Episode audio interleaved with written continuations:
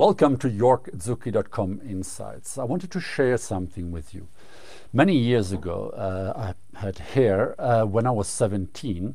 I did my private pilot license, and uh, one of the things that they teach you is a checklist that you do regularly while you are flying from A to B.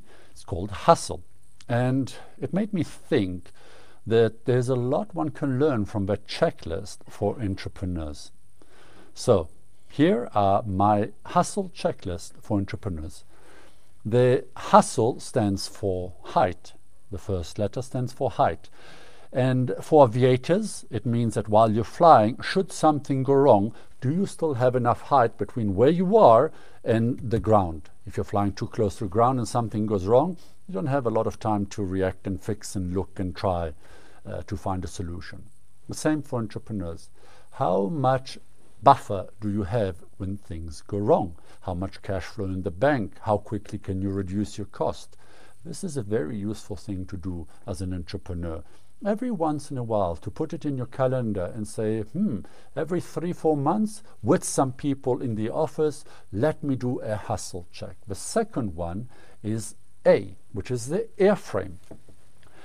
For the pilots, that means checking are the doors still intact, are the wings still on track, uh, is the frame of the airplane still working well, are the flaps, is there anything that I see that's a little bit loose?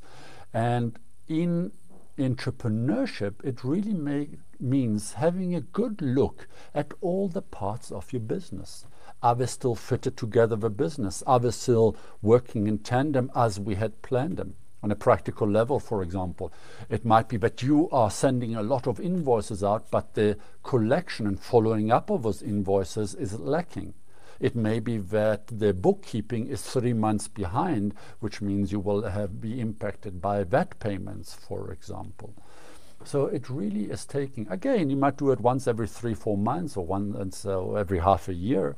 It's just to sit with the various teams and say, okay, guys and girls, are, are, them, are we still all in sync to where we are with the business? And you'll be surprised that sometimes, due to the busy nature of running a business, we often forget to touch base with all the moving parts. Security. Well, in, uh, in, in when you're flying, security means okay, is there anything loose? Is uh, you know, if you suddenly do this with the airplane, uh, you are actually lifting a lot of things that you thought were on the, but you didn't even maybe know that were on the floor, like a, a, screwdriver that can come up and hit you on the back of the head, and that can have severe, serious uh, harm implications to you. Um, security for me in entrepreneurship means thinking a little bit more about your actions when we entrepreneurs are energetic, we're go-getters. Uh, we started a company because we were passionate and hungry. We want to achieve things, but sometimes we don't really think about the impact. The impact, for example, of committing to projects, of committing to a client, of saying, "Yeah, hello, let's do that. Sure, I'll come to seven meetings." Now, those are seven meetings that distract you that might pose a risk down the line, that might be the screwdriver that is now lifted when the business suddenly does a turn. So think about that. The next point is the engine. Now, in pilots talk, the engine, you, you, talk, you, you check uh, the various gauges that you have in front of you. For an entrepreneur, it's very simple. Um, what are how is our cash flow? Do we have enough resources? How is our support systems in place doing? Are we coping with the backlog of products or services or demand, or do we have too much? Um, are we nicely flowing? Can we climb a little bit, or or do we have to drastically reduce our altitude? Are we do we have six months of cash left? That means that, oh my goodness, we actually have to plan ahead. Six months is short, or do we have three weeks?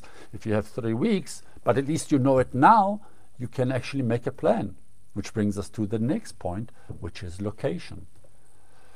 In aviation, when you're flying, it's easy to be lost in the cockpit. But once in a while, you actually have to look out and say, hold on a second, am I in the right place? I know the map, I know the instruments are telling me all the right things, but am I with the airplane where I thought I was going to be? How many of us entrepreneurs forget to do that? Forget to lift our head, look around us, and say, what are the competitors doing? Where are the clients moving? I'm so busy running my business that I'm maybe not listening to client feedback, but are saying, I like your products, but I actually would like them much more if there were a little bit more there. Which brings us to the next point when the shit goes wrong.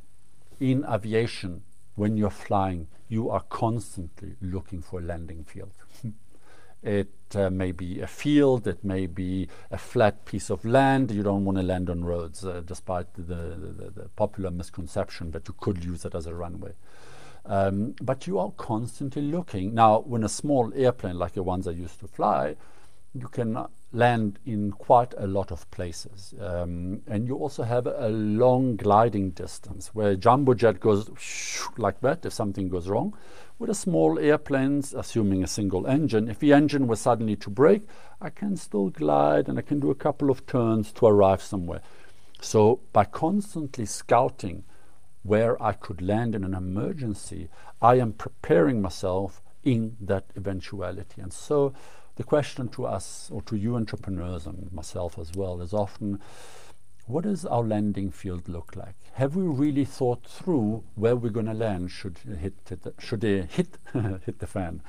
And by that, by landing field, I mean maybe you put a checklist. Do every six months with your colleagues, your shareholders, your business partners, your investors, with yourself, uh, with your friends, even uh, worst case scenario, what happens if we run out of cash, if our clients don't pay, if, if, if, if. When you do it in calm times, you will find that when it hits you, you pull out the page and you go checklist, checklist, ah, checklist, clients are not paying, overdue invoices. Here's the seven steps we can now do. You have no idea the difference that will make when you develop that plan in calm times the lookout. That's the final one. Check when you're flying around, you often don't check enough because again there's a lot of instruments there's a lot of communication there's checking the map you're looking down for the landing field. But sometimes just breathe. Go for a walk as an entrepreneur. Go and look around you to see what is really happening. Hold on a second. I see as a pilot that down there i was so busy looking at the right place, looking for landing space, checking my instruments, making sure the passenger's okay. But I forgot to look up, and lo and behold, there's a 747 flying in my direction, or there's a big dark cloud in, on the horizon. Do that sometimes with your business. Look for something without expectations. See if maybe there's a huge threat. Google is now bringing a new product that might interfere with or might compete with yours, or or an opportunity that because you were so busy that you're missing because it's right there on the horizon. If only you stopped for the moment, went for a walk, looked up with clean, fresh eyes. I hope that helped. Happy flying.